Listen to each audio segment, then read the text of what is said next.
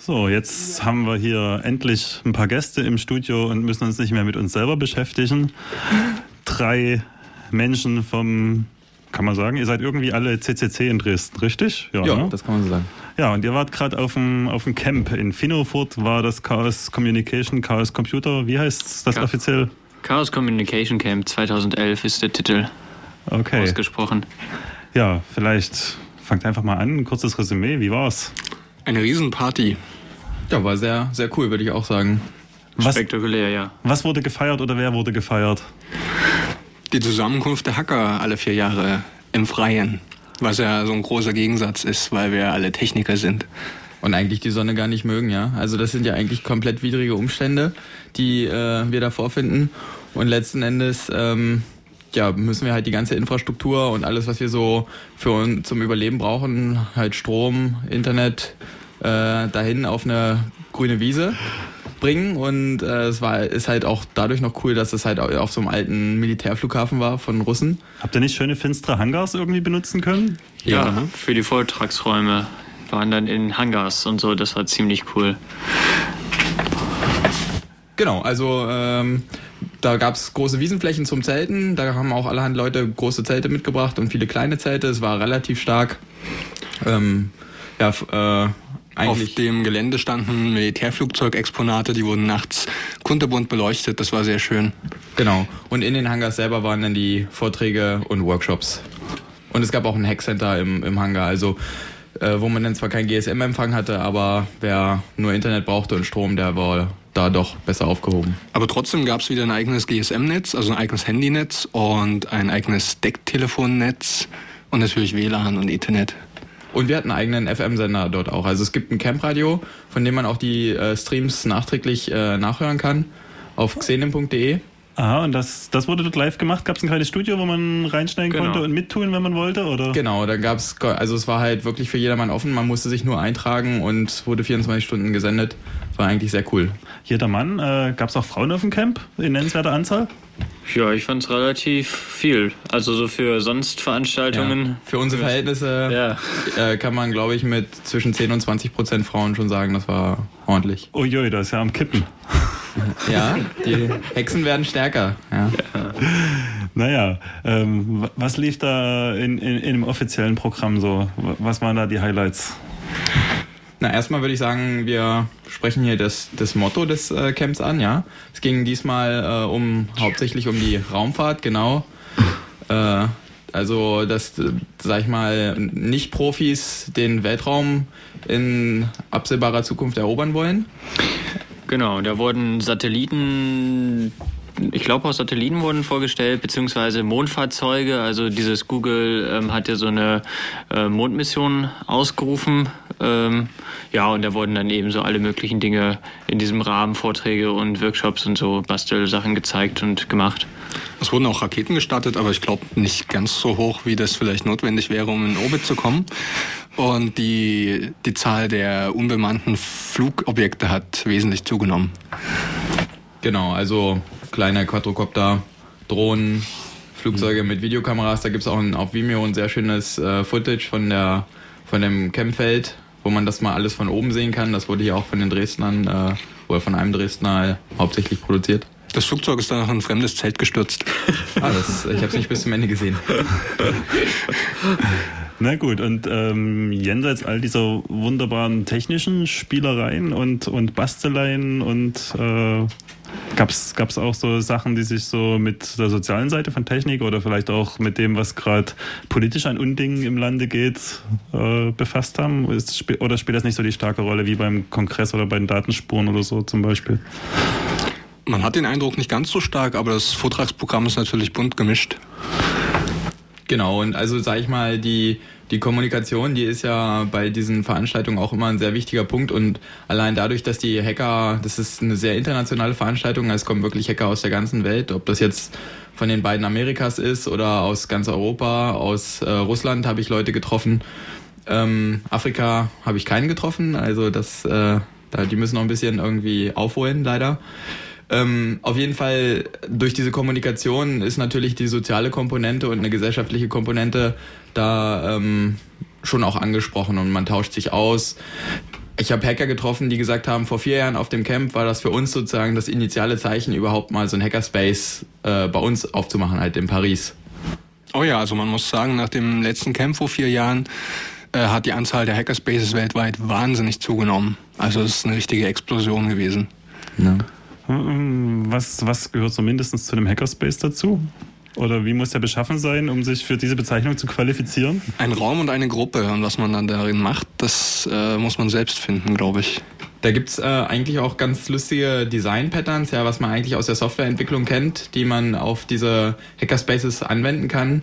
Äh, aus dem Kopf weiß ich die jetzt auch nicht, aber es ist so halt, dass man Leuten Raum schafft, um einfach kreativ äh, vorzugehen.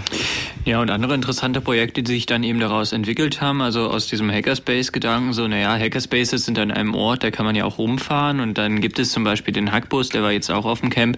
Und die haben sich eben zum Ziel gesetzt, äh, mal, ja, auch das Hinterland ein bisschen zu erschließen, also dort, wo sich vielleicht, naja, Hackerspaces bilden sich meistens ja in Ball Ballungszentren, weil dort die meisten Leute irgendwie die gleichen Interessen dann irgendwo pflegen, aber das muss man natürlich das auch... ist mir noch nicht aufgefallen.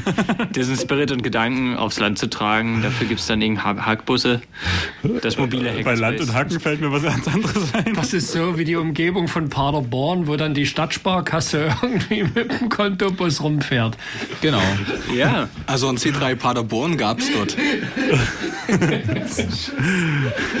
Aber die Amis haben auch ähm, Hacker-Pässe vertickt äh, für 2 Euro. Und da kann man, wenn man einen Hackerspace besucht in irgendeiner Stadt, sich einen Stempel reindrücken lassen. Ach so, und dann kann man so eine ha Hackerspaces-Rundtour machen. Als Bonuskärtchen. Ha, genau, ha, genau. Irgendwann gibt es dann auch die kleinen Messingplättchen zum auf den Spazierstock nageln. Genau. Naja, da geht's, geht's denke ich mal, auch um den, um den Fame, den man da bekommen kann. Das ist ja immer der Fame-Gedanke bei, bei uns. Cool.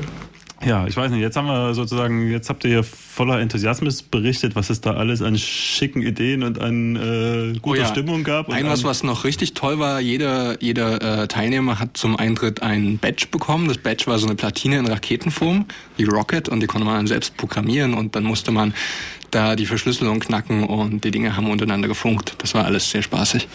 Ähm, was haben die untereinander gefunkt und mit was für einer Technik und welcher Reichweite und äh, wie haben die die Interaktion von den Besuchern da irgendwie? Ähm, es wurde eine Highscore von so einem Spiel, was man drauf spielen konnte, verbreitet und dann haben natürlich ganz, eine ganze Menge Leute da irgendwie beliebige Nachrichten rumgespammt. Das war cool. War das mit irgendeinem WLAN-Tralala drauf oder Nee, das- also das Blauzahn ist- oder? Nee, das ist äh, Technik, also das ist eine proprietäre Technik gewesen, die äh, relativ ähm, kurze Reichweite nur hat. Ja, und äh, ja, wo letzten Endes die, der Gedanke dahinter auch dann eine Vermaschung war, ne? Glaub Also eine Vermaschung mit einer Wahnsinnslatenz, das wird immer weitergegeben, wenn du den nächsten triffst, so ungefähr. Genau, so in der Art. Ha, genau. Also ich habe eine Nachricht an Tag 2 ausgesendet und die war an Tag 5 immer noch vorhanden, nachdem ich das Gerät neu eingeschaltet habe. Das erinnert mich an Mails zu Zeiten des CL-Netzes. Ja. Ja, es ist Store and Forward. Na fein. Ähm, machen wir vielleicht erstmal, wenn du hast, Roman, eine Musik zum Ohren ausruhen, ähm, damit wir jetzt nicht gleich mit. Irgendwie gab es auch hässliche Sachen zu dem Camp, jedenfalls habe ich so davon gehört. Und vielleicht machen wir mal Musik zum Ohren ausruhen und dann damit weiter. Na gut. Ja, wenn wir eine hätten. Ansonsten, okay, Aki Geige.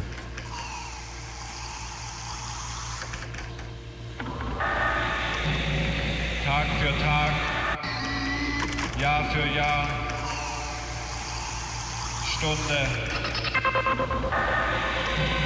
für Stunde.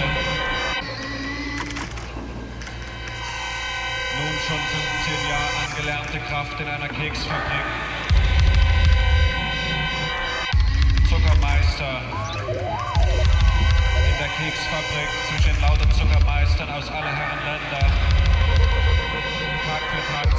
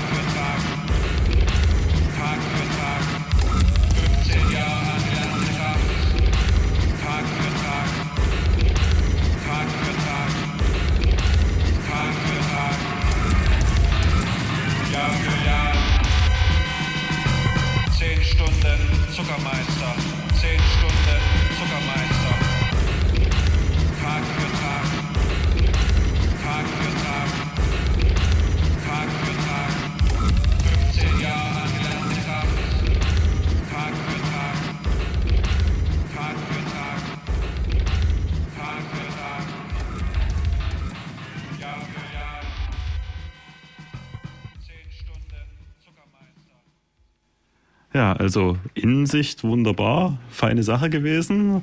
Außensicht, das, was ich so mitbekommen habe. Es gab ja durchaus, oder es gibt inzwischen schon ein ziemliches Medieninteresse, wenn der CCC irgendwo da so geballt aufläuft. Erstmal, was habt ihr davon im Camp mitbekommen? Wer mag? Ja, es gab eigentlich dauernd irgendwelche Reporter, Kamerateams, die da rumgelaufen sind und, sag ich mal, die von unseren Pressebetreuern äh, ständig umsorgt werden mussten. Das heißt, das wird dann auch so gemacht, äh, wenn da einer von der Presse reinschneidet, dann kriegt er jemanden zur Seite, der ihm nicht davon weicht, oder? Also ich, ich glaube schon, dass das, äh, also natürlich können die sich auch frei bewegen, ja. Ähm, wenn sie halt ein paar Regeln beachten, dass sie zum Beispiel halt nicht Leute filmen, wo sie nicht vorher auch um die Erlaubnis gebeten haben. Ähm, aber wenn diese Grundregla äh, grundgesetzlichen Regeln beachtet werden, dann können die äh, Medien sich auch frei aufhalten. Aber zusätzlich wird denen einfach noch auch was an die Hand gegeben, dass äh, eine Person, die auch professionell dann auf die Fragen eingehen kann. Sonst ist man nämlich halt ganz schnell, dass, dass die sich so, die, die kommen mit dem Bild und die bauen sich das dann halt auch so zurecht, äh, wie sie es gern hätten. Da muss man halt schon auch ein bisschen gegensteuern. Und ich glaube, die gute Pressearbeit, die wir in den letzten Jahren hatten, die hat maßgeblich auch zur besseren Wahrnehmung in der Gesellschaft äh, der Hacker geführt. Naja, ja, das ist schön und gut. Ein bisschen was davon ist möglicherweise kaputt gegangen, wenn, also eben was ich als die wichtigsten Teil der Berichterstattung wahrgenommen habe, war die Gurke um Domscheit-Berg und seinen Ausschluss und Open Leaks. Also da gab es ja, ich habe zu Hause die Taz und die am ersten Tag des Kongresses, glaube ich, kündigte die Taz an, dass sie mit im Boot sitzt bei dieser, bei diesem Projekt Open Leaks, was ja nun schon eine ganze Weile angekündigt worden ist und noch nicht in die Gänge gekommen ist. Und da ist ja sozusagen Taz eine der ersten Partner und die schrieben da auch so, äh, ja, bei diesem, bei diesem Camp, da wird dann OpenLeaks getestet und jetzt machen wir sozusagen so eine Beta-Phase und dann gucken die ganzen Hacker drauf und danach fetzt das und danach kann das dann an Start gehen und irgendwie gab es einen Zank darum und ist das nicht so auf Gegenliebe gestoßen aller Orten. Ja, das ist richtig. Also gleich in den ersten Tagen hat Daniel Domscheit-Berg einen Vortrag zu OpenLeaks gemacht und angekündigt, dass es jetzt unter leaks.taz.de läuft, solange das Camp läuft. Und dass doch alle Hacker mal bitte drüber schauen sollen. Und was nur sehr gefährlich ist, äh, der CCC hat durch seine Pressearbeit und so viel erreicht, wird äh, von der Politik herangezogen zur Konsultation und will aber nie als äh, Pentester dastehen, also nie irgendwie die Sicherheit von etwas abnehmen, weil Sicherheit ist immer ein Prozess und kann nicht wirklich gemessen werden. Naja, so, so hat er es ja auch nicht gesagt, dass dann irgendwie der CCC sagt, Daumen hoch oder Daumen runter. In gewisser Weise hat jetzt der CCC Daumen runter gesagt, weil er es nicht, nicht offen macht, was da dahinter steckt. Genau, es heißt, ne? es heißt Open Leaks, aber niemand kann richtig reinschauen. Es ist nicht Open Source. Also meine persönliche Auffassung ist, er, also er hat da schon jetzt äh, nicht so ganz eindeutig gesagt, der CCC dient da als TÜV, aber äh, es ist bei einigen Medien wohl dann doch schon so angekommen, dass, dass es eben doch so ist. Ob die das jetzt so dargestellt haben, weil sie es gerne so hören wollten oder weil die Schlagzeile dann cooler ist oder ob der äh, Daniel Domscheit-Berg das dann im Gespräch mit denen konkret nochmal irgendwie noch irgendwie uneindeutiger hat ausgedrückt. Das weiß ich nicht, aber es ist letzten Endes, was in den Medien so angekommen ist, ist, dass eben doch diese Funktion da erfüllt werden soll. Aber ist das nicht eine ziemlich radikale Art und Weise, das Ding klarzustellen, indem man sagt, hier, ja. geh, geh mal, du bist nicht mehr einer von uns? Das ist leider völlig überschnell äh, passiert.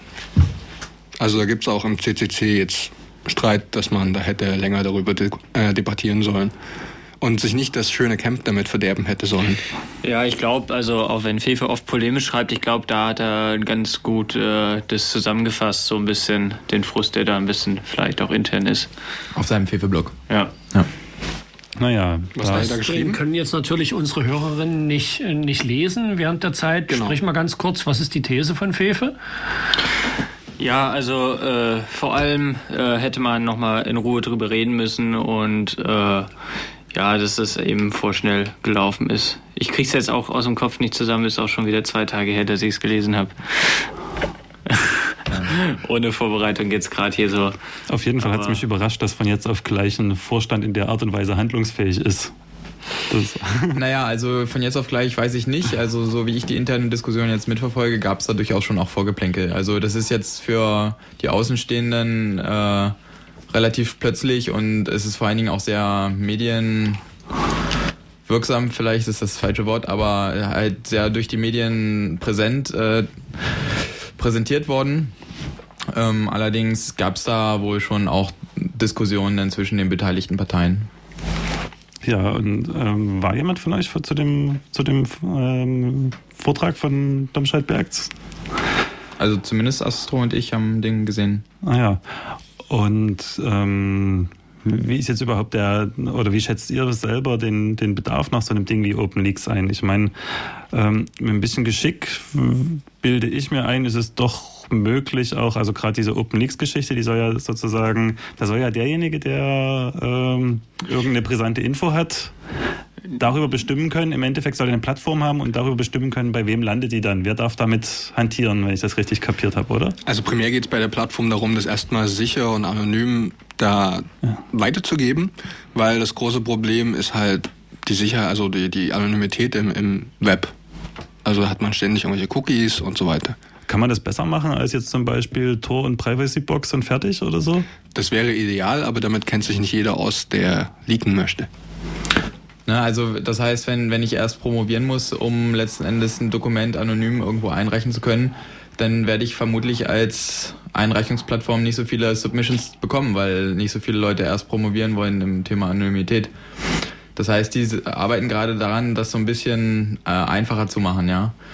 Und grundsätzlich ist so eine Plattform auch sehr wünschenswert, allerdings nur unter dem Parameter, dass man auch wirklich äh, nachvollziehen kann, welche Sicherungen da irgendwie durchgeführt werden, ja, welche Struktur hinter der Plattform steht, welcher Code, damit sich jeder, der möchte, auch da und der ein bisschen Ahnung hat, ein Bild machen kann. Nicht nur, dass ich auf das Wort von ein oder zwei Personen irgendwie zählen muss. Und jenseits des nicht offengelegten Codes ist denn dieses, diese Idee hinter OpenLeaks, wie das funktionieren soll, damit diese Sicherheit gewährleistet ist, ist die da bei dem Vortrag äh, zu eurer Zufriedenheit ausgewalzt worden? Nein.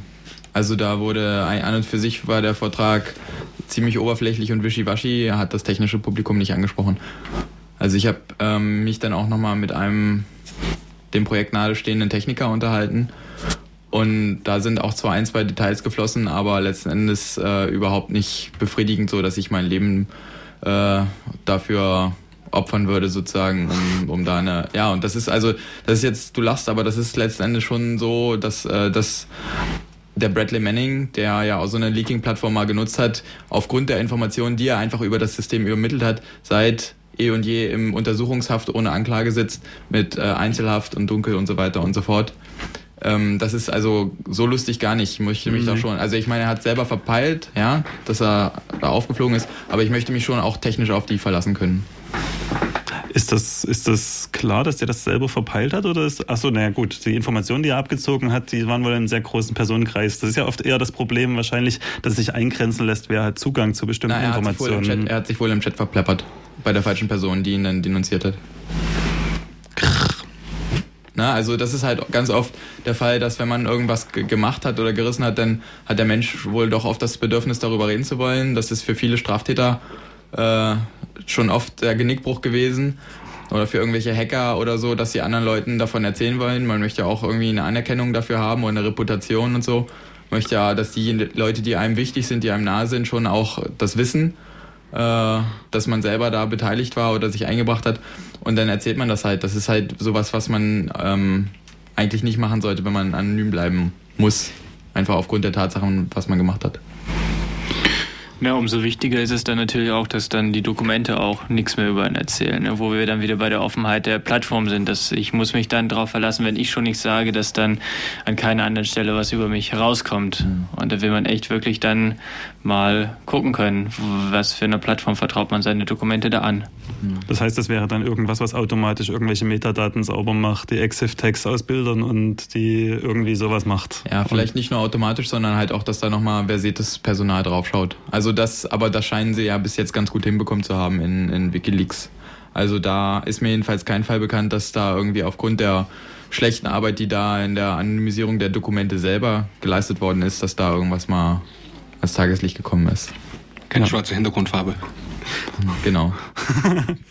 okay, um jetzt vielleicht den, den Punkt mit den Leaks äh, vielleicht, oder habt ihr noch was dazu zu sagen? Sonst würde ich den einfach mal dicht machen mit dem Hinweis, solange wir nicht irgendwie Medienpartner von OpenLeaks, Wikileaks, sonst wem sind. Wir haben die Privacy-Box eingelinkt auf unserer montagsmagazin.blogspot.de Homepage. Ist die Und Open Source? Wer, äh, wenn ich das wüsste. das kann natürlich sein, dass es, dass es daran dann scheitert. Aber das ist so ein Ding, wo man halt über ein Webformular irgendwo was ablegt. Das wird mit unserem äh, PGP-Key verschlüsselt und geht uns dann verschlüsselt zu. Und wenn man das mit Tor benutzt, ist man auf jeden Fall, wenn man vorher seine Daten sauber macht, so einigermaßen auf der sicheren Seite. Nur leider kommen ziemlich selten super brisante Sachen darüber an. Also das mit dem Open Source nochmal zum Schluss ist ganz, ganz wichtig, weil ansonsten bleibt Security by Obscurity. Ja. Wobei ich da auch sagen muss, äh, Open Source allein ist kein Garant. Es müssen auch Leute mit Ahnung tatsächlich da drauf gucken und Anonymität ist ähnlich wie Kryptographie und Sicherheit einfach auch kein leichtes äh, Thema. Da muss man schon ganz schön versiert sein, um zu verstehen, was das, äh, was da abgeht. Also da gibt es auch schlechte Gegenbeispiele, dass Open Source Software jahrelang irgendwie unsicher gelaufen ist. Bei sowas Brisanten wie einer Leaking-Plattform werden da aber sicherlich einige Leute drüber schauen. Ansonsten werden die mal gebeten, darüber, äh, darüber zu schauen. Ich glaube, da gibt es auch genug Leute mit Interesse, die da drüber schauen wollen, weil das ja überall fehlt. Lassen wir jetzt mal so stehen. Ja. Okay. Dann machen wir an der Stelle noch ein Stück Musik. Okay. Ein Stück Musik.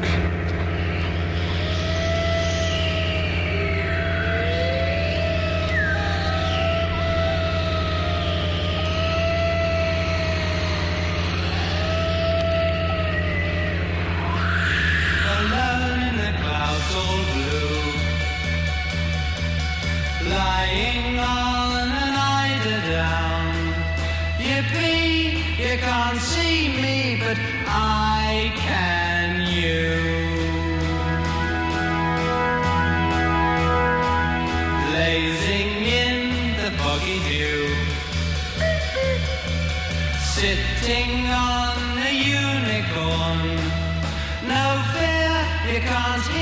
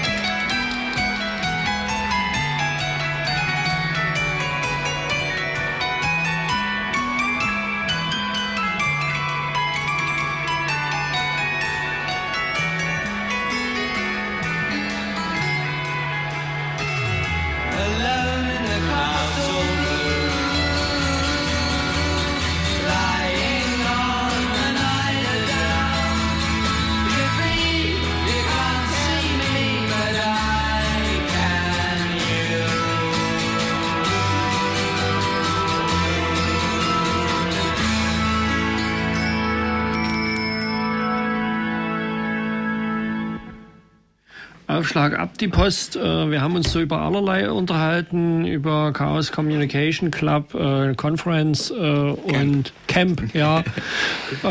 und über Hackerspace und die Komplikationen beim Erstellen von Open Leaks und so weiter. Vielleicht nochmal so ganz allgemein, wie, wie nehmt ihr euer Bild in Öffentlichkeit als Hacker war oder wie wird diese sozusagen, wie, wie, wie viel Einfluss hat man jetzt eigentlich da drauf? Wie äh, Hacking besprochen wird. Also es ist ja ein sehr weites Feld. Manche versuchen sich zunächst mal nur in den Besitz von irgendwas zu bringen, egal aus welchen Gründen. Andere wieder haben da total komplizierte Ideen, wie ihr das vorhin schon erzählt habt, mit Open Source und so weiter, dass man da reinschauen kann, dass man irgendwie versteht, was Kryptographie ist und ob das wirklich Kryptographie ist, wo draußen noch Kryptographie dran steht und so weiter. Wie, wie nehmt ihr den, den öffentlichen Diskurs wahr? Es war vorhin schon ein paar Mal allgemein davon die Rede wir werden jetzt positiver wahrgenommen und so weiter. Ja, soll ich da mal anfangen?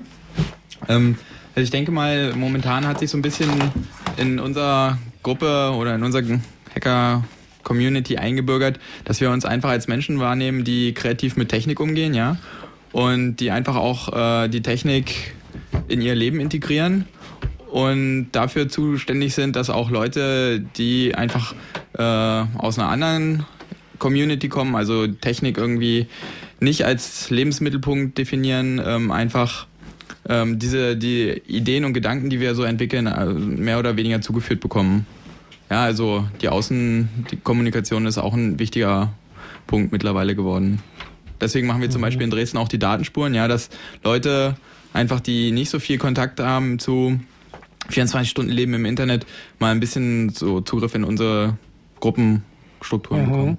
Naja, es wird ja manchmal ganz, ganz politisch. Also einerseits wird, werden irgendwie Vorgänge in Asien oder äh, Arabien als Facebook Revolution irgendwie hier bezeichnet, was sicherlich völlig daneben ist. Aber äh, es wird sozusagen auf die, auf die Bedeutung auch der, der, der, der schleunigen Informationsvermittlung und auch der weitgehend anonymisierbaren Informationsübermittlung, zumindest ist man schneller als irgendwie ein, ein sagen wir mal, irgendeine so behäbische Diktatur, äh, äh, wenn man das so sein Zeug loswerden werden will, ein paar Fotos, ein paar Filmchen vom Wasserwehrvereinsatz am 19.02. Das ist, das, die kriegen das dann nur schon ein bisschen schneller mit als irgendwie der Sudan oder so. Äh, da ist das alles ganz positiv und wenn jetzt irgendwie Anonymous irgendwie den französischen Staat vollpisst oder sowas, dann wird es kompliziert, dann sind es die bösen Hacker. Ähm, und äh, in, in dem Fahrwasser habe ich also jetzt einige sozusagen Presse Produkte wahrnehmen können, irgendwie so Fernsehsendungen und irgendwas, wo da ein ganz komisches Bild entsteht. Also da ist irgendwie der gute Hacker, der macht so, der, ja, der macht den TÜV, ne? Der, der macht den TÜV für, für die NATO, damit denen nichts wegkommt. Und dann ist der Böse, der dafür sorgt, dass denen was wegkommt.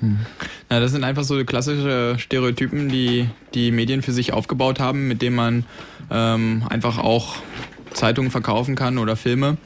Ähm, was, so wie sich das Kleinhänschen vorstellt, der an und für sich in die äh, Problematik oder in die ganze Thematik weniger Einblick hat. Also wir äh, sehen uns intern wesentlich breiter aufgestellt. Also es hat jetzt nicht nur was mit Computersicherheit und äh, technischem Security-Hacks sozusagen zu tun, sondern äh, einfach äh, einen Roboter zu bauen, der Pfannkuchen bastelt oder der automatisch Pfannkuchen brät, ist genauso ein guter Hack für uns oder ähm, jemand, der äh, in einem ganz kleinen Programm äh, Sachen hinbekommt, die andere Leute in einfach drei- oder vierfacher Codemenge hinbekommen, das ist vielleicht auch ein guter Hacker. Ähm, das ist eigentlich eher unsere Wahrnehmung. Und äh, ja, man hat früher irgendwie probiert, oder wir haben früher probiert, irgendwie die, diese Bösen, ja, die irgendwie eigentlich meistens so durch die Medien, also dieses Standardbild der Medien ähm, vom Hacker, ja, das haben wir probiert früher als Cracker zu titulieren, aber ich glaube, das hat sich irgendwie nie durchgesetzt und von der Warte her, die gehören jetzt eigentlich genauso dazu, aber es ist halt nicht nur das, sondern es ist halt viel, viel mehr. Mhm. Und wenn, und genau, und halt wenn man jetzt als, als Medium ähm, dieses Bild so darstellt in der Öffentlichkeit, dass es so einfach ist, ist es eigentlich nicht. Ja. Ja, äh, ja, was mir jetzt so eben so als Beispiel mal so einfällt, ist vielleicht der ähm, Wahlcomputer-Hack der damals mit den NEDAP-Maschinen gemacht wurde, wo eben dann auch zum einen zwar die Maschine gehackt wurde, aber auf dem anderen eben auch diese politische Botschaft, keine Wahlmaschinen, also wie vertrufen Wahlcomputernet, das ist ja, glaube ich... STEM Computers. STEM Computers, genau, das ist ja die holländische Initiative dagegen gewesen. Da zeigt sie eigentlich auch so diese Vermischung zwischen ähm, ja, Hacken und Politik, das eben was der CCC ja auch ein bisschen probiert. Genau, das also ist, diese aber da wird, Botschaft. Da ist meine persönliche Meinung ja. eher, dass man da zwischen CCC und Hackern unterscheiden muss. Also Hackern hat, ja. also die Hackerbewegung hat man weltweit und die ist halt zum Beispiel nicht so ähm, gut aufgestellt wie der CCC hier in, in äh, Zentraleuropa. Ja, die haben auch unterschiedliche politische Ziele. Also während wir hier im CCC schon immer so die Anonymität und Privatsphäre im Blick haben, habe ich zum Beispiel mitbekommen, es gibt Hackerspaces wie in London, immer wenn da jemand zur Tür reinkommt, wird sein Name in den Chat veröffentlicht. Das wird es hier im CCC bestimmt nicht geben. Da ist erstmal nichts anonym. Hm. Technik hat ja immer auch ähm, in doppeldeutiger Weise was mit Herrschaft zu tun. Einerseits ist Technik relativ teuer und, und auch, also gerade eben jetzt ist sowas, wenn man sich dieses EFAS-System anschaut, da, ähm, was da die Polizei irgendwie zur Rasterverhandlung verwendet, das wird schon einigermaßen kompliziert sein. Und die haben ganz paar Steine da äh, hingelegt. Ob es zu viel waren, würden wir vielleicht einschätzen können, wenn wir uns die Codes betrachten. Ähm, aber auf jeden jeden Fall ist es so teuer, dass man sich das nicht mal eben irgendwie äh, als, als, als, als Gemeinde Fürstenau oder sowas selber ankauft und sagt, wir, wir, wir nehmen das jetzt mal unter unsere politische Kontrolle. Und das, das, das andere ist aber, dass ja auch immer alles, was mit Technik zu tun hat, von herrschaftlichen Leuten selber als ziemlich problematisch angesehen wird. Dass, dass die sozusagen immer ein bisschen Angst vor ihren Technikern haben. Wo seht ihr euch da? Na, also sag ich mal, die Angst, ich, ich weiß nicht, ob die unbedingt, also vom Potenzial her ist die Angst natürlich berechtigt, weiß natürlich nicht, ob, ob man Angst vor seinen Mitarbeitern haben muss. Das vermutlich nur, wenn man schlecht mit denen oder mit der Allgemeinheit umgeht, ja. Aber äh, klar, wenn man die Technik, auf der nun mal die ganze Gesellschaft beruht, gut versteht, dann hat man ziemlich starken, ziemlich starkes Einflusspotenzial. Das wissen wir auch. Und ähm, das, sag ich mal, das wird uns, ist uns in den letzten Jahren auch immer öffentlicher und immer stärker bewusst geworden, ja. Deswegen machen wir halt aber auch solche Aufklärung. Also uns und probieren halt transparent zu kommunizieren, ähm, dass wir Technikfolgeabschätzung betreiben, ja. Wenn zum Beispiel äh, ein ganz wichtiges äh, Stichwort ist, glaube ich, Netzneutralität. Daran ist jeder äh, Bürger eines Staates an und für sich interessiert, ja, jeder Nutzer des Internets äh, ist an Netzneutralität interessiert, aber letzten Endes ist sich da keiner drüber bewusst, außer jemand hat viel Ahnung von der Materie. Und genau um solche Themen bei den Politikern und auch in der Gesellschaft irgendwie mal zu verdeutlichen, dafür kümmern wir uns momentan. Mhm, ganz kurz, Netzneutralität nochmal für unsere Hörerinnen. Das ist ähm, äh, mit einem Beispiel eigentlich verdeutlicht, ähm, dass Internet für alle gleich sein soll. Nicht, dass wenn T-Online ein Videoportal hat, dass äh, dann die was sie, was sie selber pro promoten wollen, dass die Videos bei T-Online immer ruckeln, was wohl auch bei VDSL-Verbindungen mit 50 Megabit äh, nach wie vor passiert. Ähm, und ich als Kabel Deutschland Kunde habe allerdings überhaupt, also ich habe ruckelfreie Videos das, und mit einer wesentlich schmalbandigeren Verbindung. Das heißt, also da ist auf jeden Fall was von Telekom, die äh, ihr eigenes Portal filtern wollen. Und ich möchte halt als Endbenutzer genauso schnelles Internet haben, wie ich es einfach haben kann und nicht künstlich gedrosselt.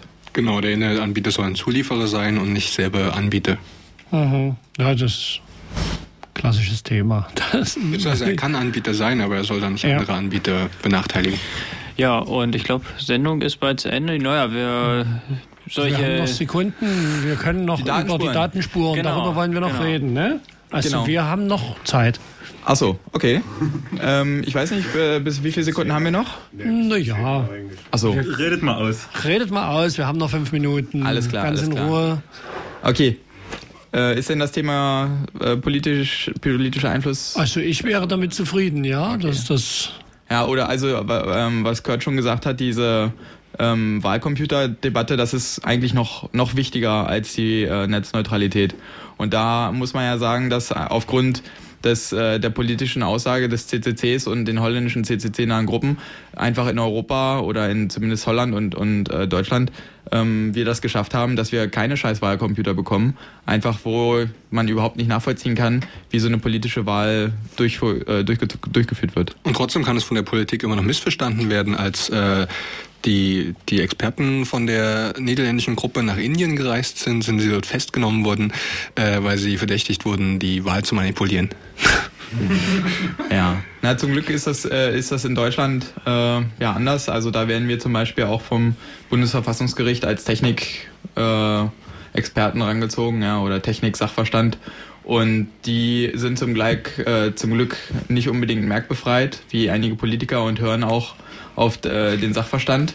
Ja, bei Politikern ist es halt leider so, aus, können wir aus unserer Erfahrung sagen, dass man mit denen spricht, die nicken, die können das auch komplett nachvollziehen, entscheiden sich aber dann trotzdem, äh, ob der besseren, sag ich mal, Belehrung äh, in, für eine schlechte Beratungsresistenz. Ja, Beratungsresistenz, Ja, da steht ja. genau. Ja, was hilft dagegen? Hirn vom Himmel oder irgendwie äh, eben der Versuch, sich selber in der technischen Welt zurechtzufinden? Dazu macht ihr die Datenspuren regelmäßig. Wann sind die das nächste Mal? Am 15. und 16. Oktober hier in Dresden. In der Scheune. Wie immer in der Scheune. Eintritt frei. Oh, was ist da dieses Jahr Thema? Ähm, das Thema ist, äh, nennt sich so schön Cloudy mit Aussicht auf Datenspuren. Also wir wollen eigentlich äh, mal ein bisschen beleuchten, wenn jetzt die ganzen Anwendungen alle irgendwann mal in die sogenannte Cloud wandern.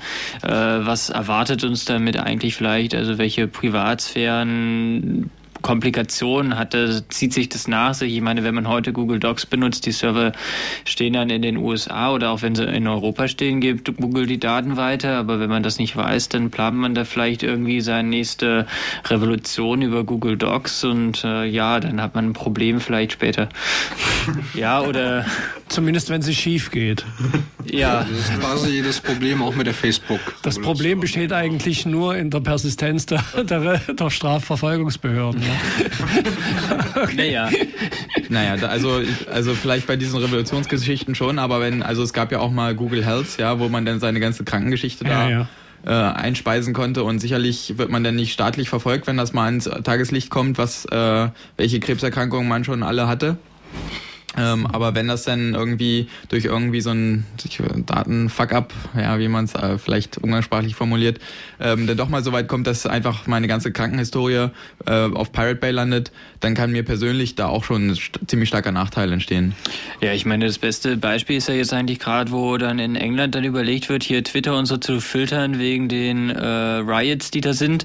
Äh, und da sieht man dann, wie schnell diese Versprechen, ja, wir sind doch hier in der westlichen Welt, hier wird doch nie irgendwelches Internet gefiltert. Ja doch, jetzt Ja, wird's natürlich. Ja. China, China sympathisiert mit London, habe ich Ja, gelesen. so, äh, äh, ja, die äh, könnte man das auch ist unser über, Robbenbaby eigentlich, was man jahrelang gesucht hat. könnte man sicherlich auch drüber diskutieren, ob da nie ein Austausch der Technologie irgendwie möglich ist. Also es, es muss ja nicht zweimal programmiert werden.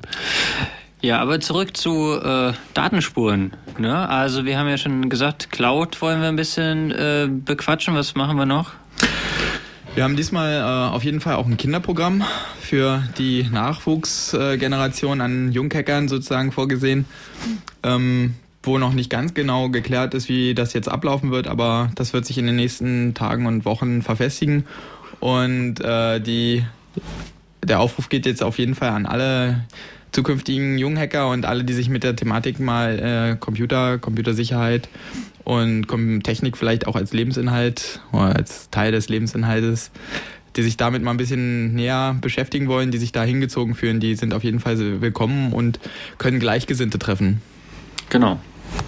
Das gleiche gilt dann auch für die Eltern, wenn da irgendwie mal Fragen sind, da kann man uns sprechen. Das ist ja eigentlich generell das Problem. Ne? Das ist jetzt mal, ich bin gewissermaßen auch mit Computern groß geworden, aber ich kenne so viele Familien, wo die, die Kids den Alten irgendwie erstmal klar machen müssen, was das für ein Apparat ist, den sie gerade in der Hand halten. Ja, ich glaube, da ist dann aber trotzdem das Wichtige, dass die Eltern dann nicht sagen, oh, das ist ein böses Ding, das verbiete ich alles und stell das aus, sondern ich glaube, das dann muss man eben mit dem Kind gemeinsam erforschen. Ja. Und äh, das ist vor allem wichtig.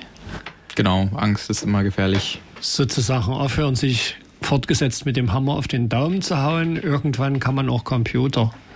genau. Ja, ja, so schlimm ist es meistens auch nicht.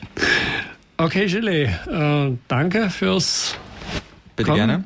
für die umfangreichen Informationen. Wir hören jetzt hier die Pet Shop Boys. Volle Kraft voraus, nicht in den Weltraum, sondern auf dem Wasserweg. Ne?